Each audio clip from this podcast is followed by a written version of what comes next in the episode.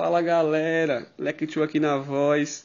Então, a gente vai precisar da ajuda do nosso amigo Jovem CS, o melhor amigo do conhecimento, para explicar para a gente como é que funciona essa história de medicina popular e medicina tradicional.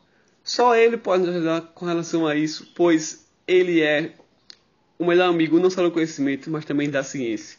E vai nos desmistificar, nos explicar toda essa relação que eu não consigo entender muito bem, mas que ele sabe explicar, pois ele é capacitado para isso.